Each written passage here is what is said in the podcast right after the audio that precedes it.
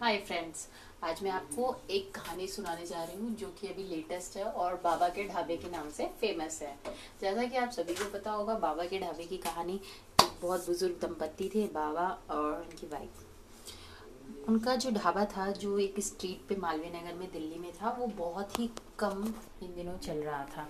और वो काफ़ी प्रॉब्लम से गुजर रहे थे। तभी अचानक रास्ते में एक दिन एक व्यक्ति उधर से गुजर रहा था, उसको भूख लगी और उसने उनके ढाबे पे खाना खाया।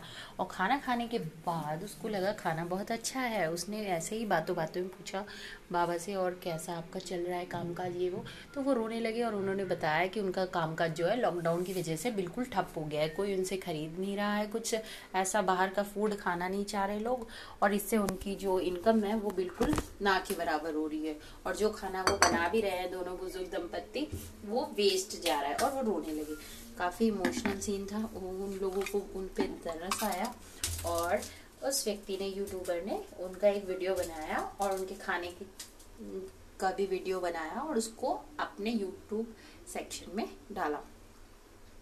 धीरे धीरे लोगों ने देखा और लोगों से उसने हेल्प मांगी थी कि इनका कुछ हमें करना चाहिए हेल्प धीरे धीरे वो वीडियो वायरल हो गया और उसको कई लोगों ने देखा इवन फ़िल्म स्टार बड़े बड़े लोगों ने भी देखा जोमेटो वालों ने भी देखा और उन्होंने उसकी हेल्प की, बाबा की। ऐसे करके बाबा की लाइफ में काफ़ी बड़ा चेंज आया और उनकी इनकम अब काफ़ी बढ़ गई है और अब लोग उनके यहाँ ढाबे पे खरीदने के लिए लाइन लगाते हैं। इस तरह एक यूट्यूबर ने बाबा के ढाबे की सेल इंक्रीज की और उनकी लाइफ सुधारी।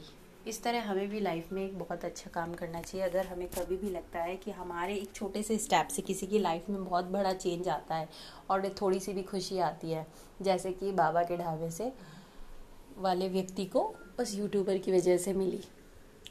तो हमने एक बहुत ही अच्छा काम किया, समझेंगे हम, और इससे हमारे मन को भी शांति मिलती है और किसी की लाइफ में भी बहुत बड़ा सुधार होता है।